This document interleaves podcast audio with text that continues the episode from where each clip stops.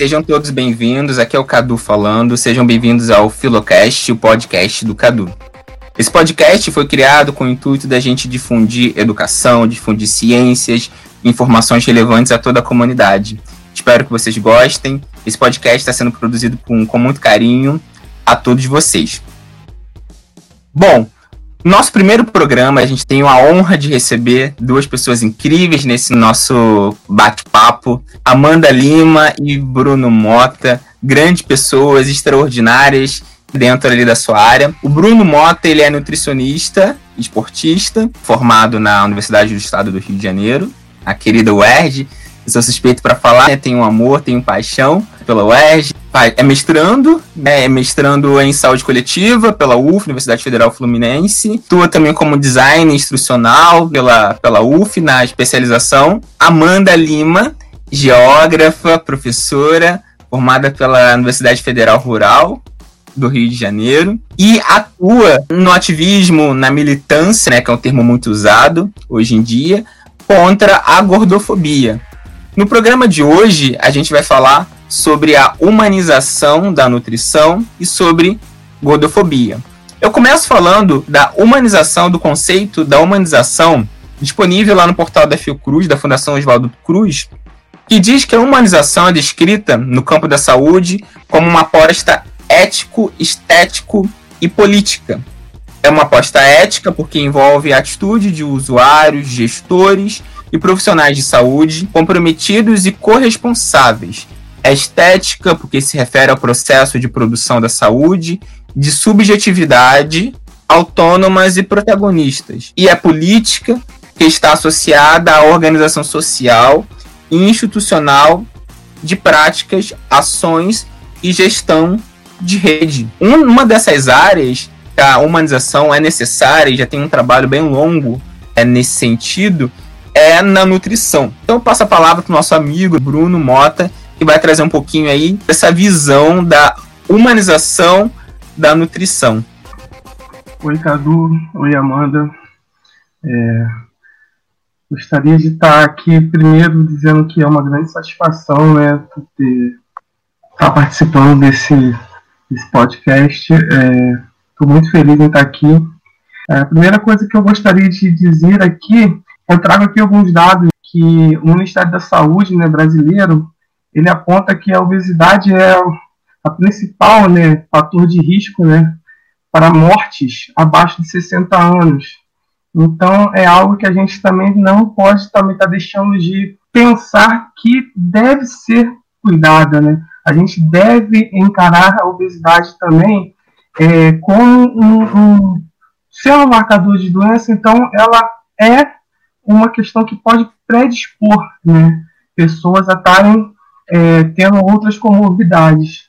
Então a gente tem que pensar um pouquinho também que é, não é só porque a gente está tentando lutar contra a gordofobia que a gente também não tem que é, entender que a obesidade pode estar trazendo malefícios à saúde, sim. Mas aí que entra a questão da humanização, né? A gente tem que tentar lidar com essa situação de uma maneira que não cause mais, é, vamos dizer assim, mais estigmas, né? Porque assim a pessoa obesa ela já sofre bastante né, com toda esse, essa questão estrutural desse preconceito. Né? Então, se a gente já é, encara ainda a obesidade, ainda, agravando mais ainda essa, essa questão preconceituosa, fica muito difícil mesmo de estar tá lidando. Então, eu acho que o profissional de saúde ele deve, deve ser é, formado de uma maneira que saiba lidar. A pessoa que tem obesidade saiba lidar com ela de uma forma que não piore ainda mais a situação. Afinal, a gente né, tem que deixar de lado é, essa questão de, principalmente de culpabilizar, né, porque é, eu vejo muitos profissionais de saúde que acabam jogando a culpa né, em cima do, da pessoa né, que está com, com excesso de peso, com obesidade, com aquelas famosas, vamos dizer assim, é, expressões tipo, ah, a pessoa é gordo porque não tem vergonha na cara, é gordo porque não faz dieta, é gordo porque é, não, não, faz exercício. Só que a gente tem que parar para pensar de que é, a obesidade ela é multifatorial, né? Então não é só porque uma pessoa tem, é, está obesa, que ela teoricamente se alimenta mal, ou então não faz atividade física. Existem vários fatores além disso, né? Por exemplo, como os fatores genéticos, como fatores metabólicos que podem estar propiciando uma pessoa a ter uma maior, vamos dizer assim, é, uma maior facilidade de estar ganhando peso, sabe? E uma outra coisa também que é muito importante para a gente estar tratando a obesidade são os determinantes sociais da saúde, né? Ou seja, esses determinantes eles podem estar ligados diretamente no processo de ganho de peso. É, e a gente tem que parar para pensar no seguinte também: é, o que que é, esses fatores sociais estão influenciando? Por exemplo, é, uma, uma população mais pobre tecnicamente a gente entenderia que ela teria uma menor probabilidade de estar ganhando peso, mas hoje em dia não é isso que a gente vê. A gente vê uma população pobre, obesa, a gente vê uma população pobre, doente. Quando eu digo doente, não a questão da obesidade, mas outras doenças, por exemplo, doenças de cunho é, de saúde mental, doenças, por exemplo, é, hipertensão, diabetes, que a gente pensa assim, ah, a pessoa está hipertensa porque está gorda, ou então a pessoa está tá diabética porque ela está obesa. Não é bem assim, gente. Muitas das vezes, essas doenças a gente não sabe quem chegou primeiro, sabe? A gente não sabe se a obesidade veio primeiro, se a obesidade não veio, é, ou se a, ou se a pressão alta, né, veio antes ou depois. Então, é muito difícil a gente estar tá dizendo que a pessoa está tendo outros agravos de saúde por conta da obesidade. É, uma outra coisa também que eu acho muito importante a gente falar é que a gente também, nós profissionais de saúde, pensamos muito que a obesidade causa essas doenças, é, mesmo é, não podendo muitas das vezes é, ter certeza disso e acaba culpabilizando, o, a, o, culpabilizando a pessoa. Então, a gente tem que parar para pensar que vários outros fatores, por exemplo, a magreza. A magreza também, baixo peso também é um marcador de saúde.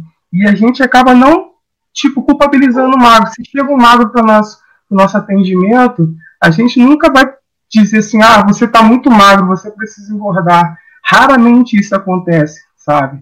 Então, isso daí está mais do que mostrando como que essa gordofobia está mesmo que seja estrutural, entranhada ainda na gente. Né? Então, é difícil a gente lidar com isso, é difícil a gente desconstruir é, esse pensamento que a gente tem, né, é, gordofóbico, mas eu acho que, assim, é uma missão de nós, profissionais de saúde, acho que de todos os seres humanos, tentar desconstruir isso, como a gente hoje em dia está tentando desconstruir muitas outras coisas, né?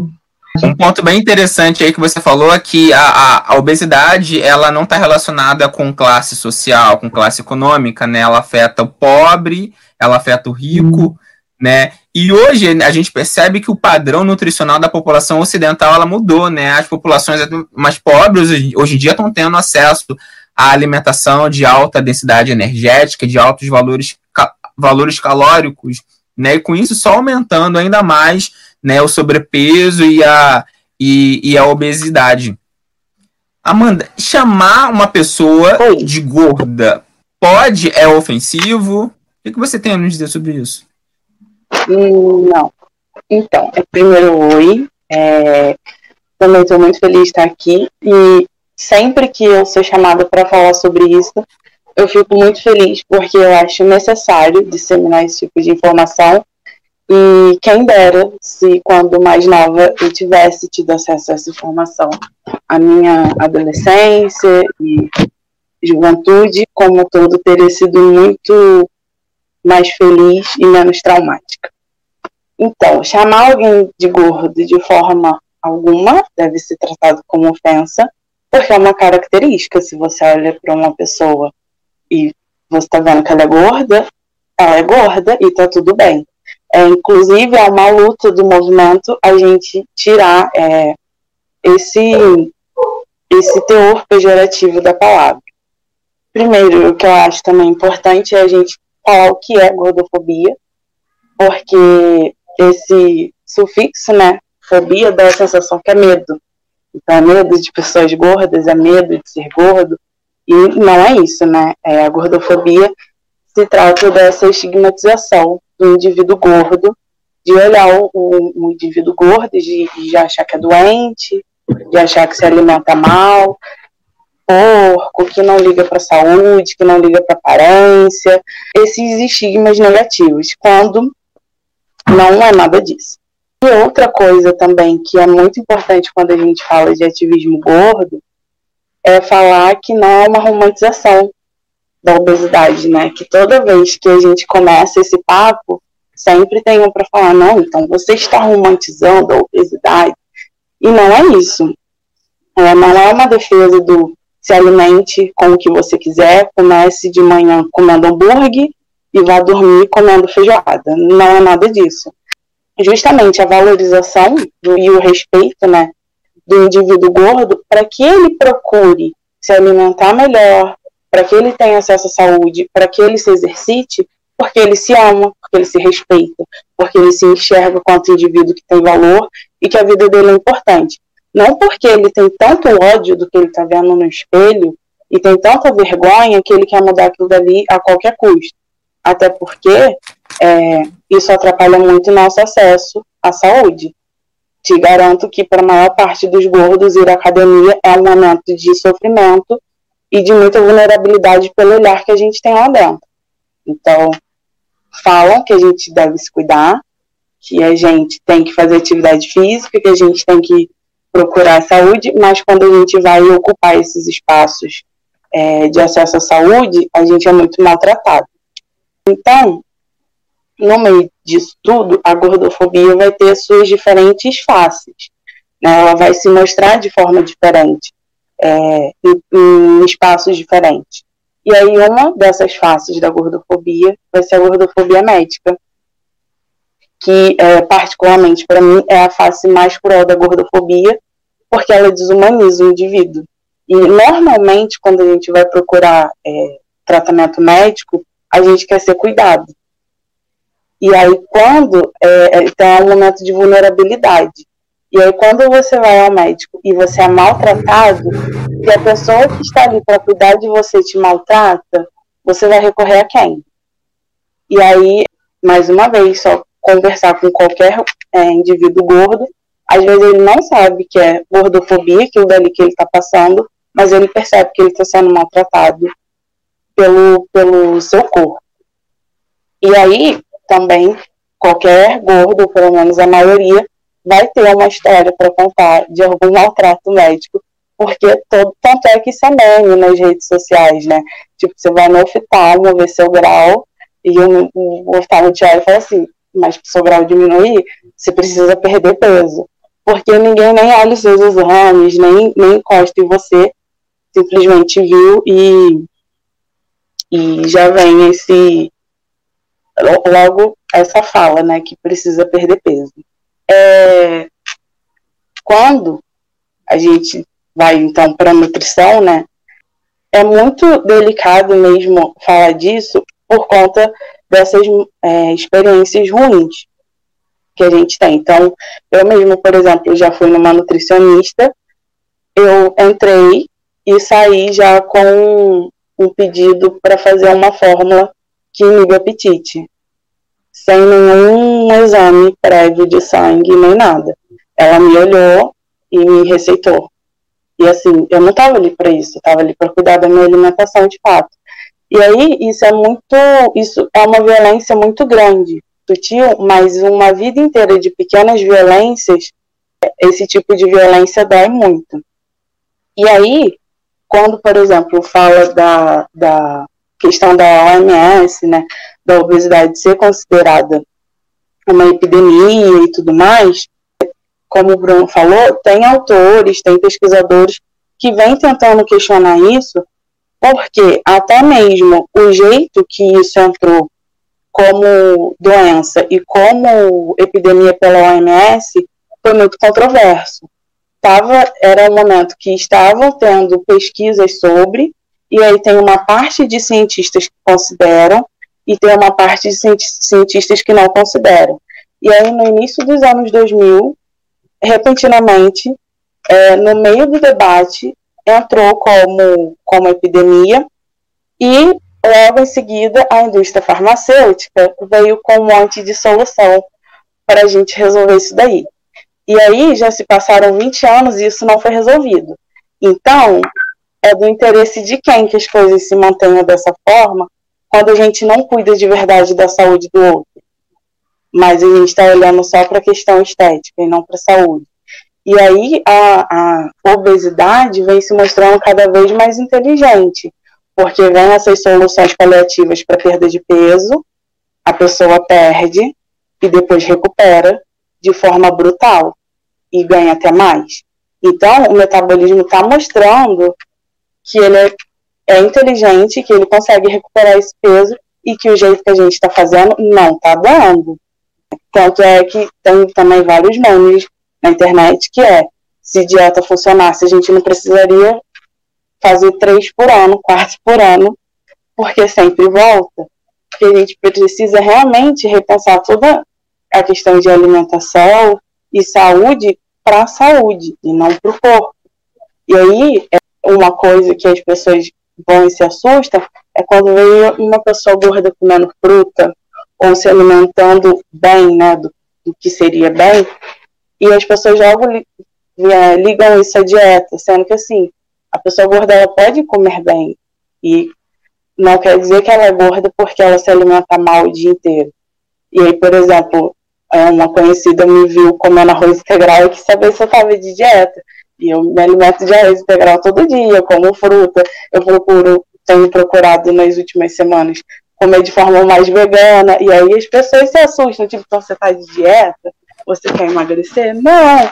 Eu só tenho, busco uma consciência corporal e com isso é, eu busco cuidar da minha alimentação. Porque quando eu entendi é, todo o ativismo gordo, entendi como um indivíduo que merece importância pelo que eu sou e não porque eu vou ser feliz depois que eu perder peso, a alimentação ficou mais leve, a atividade física ficou mais leve, porque eu parei de achar que só seria feliz depois que eu construísse um, um determinado corpo. Eu passei a me entender mesmo como alguém que precisa ser cuidada. E aí, é, eu acho que o ativismo é um pouco disso, como todo, sabe? Não é essa romantização de deixar a saúde para lá. É exatamente o contrário. Quando você tem uma consciência de tudo isso é, e solta dessas amarras, é, fica tudo muito mais leve de ser levado. Amanda, uma, uma curiosidade, uma dúvida minha. Como que foi esse encontro seu com, com ativismo? Como que você teve esse insight? Quem te inspirou? Quem te apresentou esse lado então, tão bacana? Eu vinha... A internet hoje em dia tem um poder muito grande, né? E aí eu fui vendo algumas coisas. E aí, no, no início de 2019, eu saí de um relacionamento super abusivo e aí eu percebi que eu, está, eu me submeti a isso por conta do meu corpo, porque eu achava que era aquilo que eu ia ter. Então, olha o nível de pressão psicológica que a gordofobia faz com a gente. E aí, eu fui procurando autoconhecimento e aí eu conheci uma filósofa maravilhosa, que é doutora é, nessas questões da gordofobia, que é a Maria Luísa Mendes, e aí eu fui entendendo o ativismo academicamente e tudo que ele é e que não é essa é, romantização da obesidade. E aí, quando eu entendi isso tudo, aí eu fui me colocando em mim. E aí eu fui entendendo todas essas questões. Nossa, muito bacana.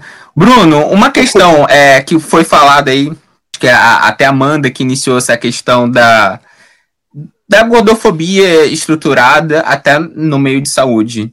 Né? Você encontra nutricionista na sua formação, desde a graduação, a pós-graduação. Você teve alguma disciplina ou alguma orientação nesse sentido do cuidado que o nutricionista, que o profissional deve ter nessa atuação? Cadu, é, sim, eu confesso que realmente na minha formação, é, mesmo professores muito voltados para essa área é, mais social, eles tinham até muita dificuldade de tentar trabalhar isso dentro de sala, né, dentro com a turma. Então, assim, eu acabo é, buscando, né, é, pós-formado, essa prática, né, tanto na, na minha vida profissional, né, quanto na minha continuação, né, acadêmica, né. Então, eu tenho que dizer aqui que a gente ainda precisa aprender muito, a gente ainda precisa desconstruir muito esses conceitos, é, dar continuidade também à, à questão da, dos conflitos de interesse que, que a Amanda falou ali pela indústria farmacêutica, mas não é só a indústria farmacêutica que trabalha é, e que ganha muito dinheiro considerando a obesidade uma doença e com essas questões gordofóbicas não. A alimentação também ganha muito dinheiro. A gente está vendo aí é, a quantidade de produtos que são ditos emagrecedores, a quantidade de produtos que são ditos milagrosos, né? Amanda, você, enquanto educadora, enquanto professora, né, enquanto profissional da área da educação, como que você atua nesse, nesse sentido na escola? Então, é muito difícil e complicado, porque se é difícil para adulto entender, você imagina para criança. E aí vem o conflito do que eu estou falando e o que a, a mídia como todo está falando e o que a família também está falando. Mas o, o que eu tento fazer, porque é um assunto muito amplo e muito complexo, porque vai envolver várias áreas, é ir abordando no viés da pressão estética, por hora. Porque é, a gordofobia não é pressão estética, ela é um problema estrutural, de acesso à saúde, de desumanização, de questões de, por exemplo, ir num bar e não ter cadeira que aguente um determinado peso, enfim, é, não é só a questão do espelho. Mas para as meninas mais novas, e para começar o assunto, que eu vejo isso principalmente nas meninas, eu tento ir no caso pela aceitação corporal mesmo. Até porque, falando de escola, qual a alimentação que é oferecida dentro da escola? E aí, se essa menina engorda, a culpa vai ser dela. Mas a escola não fornece uma alimentação dita saudável. Porque aí também cabe questionar até o que é saudável, né? Porque se a gente for falar das verduras que tem agrotóxico e fruta, aí já é uma outra pauta que entra para a agroindústria e que aí é um negócio gigante.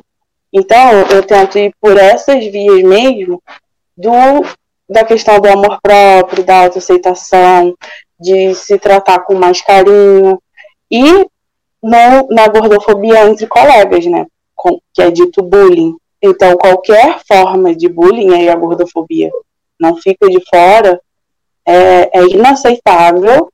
E se tiver, assim, a aula para e a gente vai conversar sobre aquilo que está acontecendo ali, seja o que for, sabe? E ligando a geografia, óbvio, que se a geografia é a ciência que estuda o espaço geográfico, e a gente vive no espaço geográfico, isso é a geografia. Então, Exatamente, vira pauta é, para aula, né? Vira assunto contextualizado. Bom, Bruno, as nossas crianças estão se alimentando bem? Cadu, isso é um, uma questão muito, muito delicada. Eu acho que, assim, a alimentação fornecida nos refeitórios das escolas, ela, elas são é, saudáveis, elas são balanceadas, elas são equilibradas. O problema todo é que muitas dessas crianças não comem a comida, a dita merenda escolar, né? E, e por conta disso acabam muitas das vezes fazendo compras nas cantinas escolares e essas cantinas não fornecem alimentos saudáveis. É, são alimentos ultraprocessados, alimentos ricos em sódio, né? ricos em açúcares, ricos em gorduras, que não fazem bem para os alunos. E que a gente tenta acabar com essas cantinas, ou pelo menos fazer com que essas cantinas vendam alimentos mais saudáveis. Mas ainda a gente tem ainda um processo muito é, retrógrado, né, de que é, os profissionais de educação eles não valorizam a alimentação escolar e acham que o dinheiro que a cantina fornece é muito valioso para a escola. Só que não é, gente. É o que a cantina, o estrago que a cantina faz na saúde das crianças, depois o governo vai trabalhar, vai ter que gastar 10, 20, eu acho 100 vezes mais na saúde para estar tá cuidando da saúde dessas crianças. Então, eu acho que assim a gente deveria tentar fazer um trabalho que a gente pudesse melhorar essas cantinas ou na verdade que pudesse acabar, né? Porque a gente já tem um refeitório, como eu já disse aqui, que serve alimentação saudável, sabe? E um outro fator. E comida é tão gostosa, né? Sim. É, eu sou. Eu, sou eu valorizo muito. Falar, né? é. mas, mas, assim, eu acho que a gente tem que parar para pensar também em como que essas crianças são afetadas também pela propaganda de alimentos. Porque isso também é muito importante. Porque, assim, a indústria está aí, a alimentícia está aí para seduzir as nossas crianças. E também tem todo aquele estigma de que as crianças têm vergonha, muitas das vezes, de comer a comida escolar. A gente tem que parar de achar que a comida escolar é só para quem não tem comida em casa. Não, a alimentação escolar é para todo mundo. Então a gente tem que lutar mais pela alimentação escolar e tentar acabar com essas cantinas e, e até as vendinhas de portas de escola e também uhum. com essa com Exato. toda essa propaganda alimentícia voltada para as crianças também, Cadu. É, e é importante até a gente reforçar que para muitas crianças, né, a refeição da escola é o principal alimento, a principal refeição do dia. Né? A gente vive numa sociedade totalmente né, plural, heterogênea, né, com altos índices de pobreza, está aumentando cada vez mais, infelizmente. Então é necessária essa alimentação, essa comida saudável, sendo bem feita, balanceada, sendo avaliada né, por um nutricionista para que uma criança dessa se alimente da melhor forma possível e adquira os nutrientes necessários para o seu crescimento né, e para o seu desenvolvimento. Bom, é, tem uma pergunta aqui que mandaram. Assim, acho que essa, essa é para você, Bruno. Quais lanches eu coloco na lancheira do meu filho? Olha, Cadu, é, eu cheguei a fazer um projeto é, se chama Minha, Minha Lancheira Saudável. É, esse projeto ele consistia em que, primeiro, é, avisar para os pais dos alunos que a escola fornece alimentação saudável e que não há necessidade alguma de mandar é, lanche para alunos. Isso no caso das escolas públicas. Né? As escolas públicas crianças que estão matriculadas em escolas públicas não precisam levar lanche de casa, tem alimentação para elas ali, ou pelo menos deveria ter, né? Mas eu acho que na grande maioria dos municípios tem uma alimentação ali balanceada, uma alimentação ali que não vai deixar a criança ficar com fome no período letivo. E para os pais de crianças onde que as escolas não têm, é, vamos dizer assim, é, alimentos disponíveis, geralmente em escolas particulares, o que eu aconselho é seguir os passos que o guia é, alimentar para a população brasileira orienta, né? Então seria o que? Está fornecendo a essa criança alimentos in natura, alimentos minimamente processados, entendeu? Evitar o máximo possível alimentos processados e ultraprocessados. Alimentos in natura seria aqueles alimentos que a gente conhece, por exemplo, as frutas, os legumes, as verduras, tá? É, é, alimentos minimamente processados seria o arroz e feijão, gente. Arroz. Então, se você puder mandar para o seu filho, por exemplo, uma fruta ou um suco de fruta, já vai ser muito importante, sabe?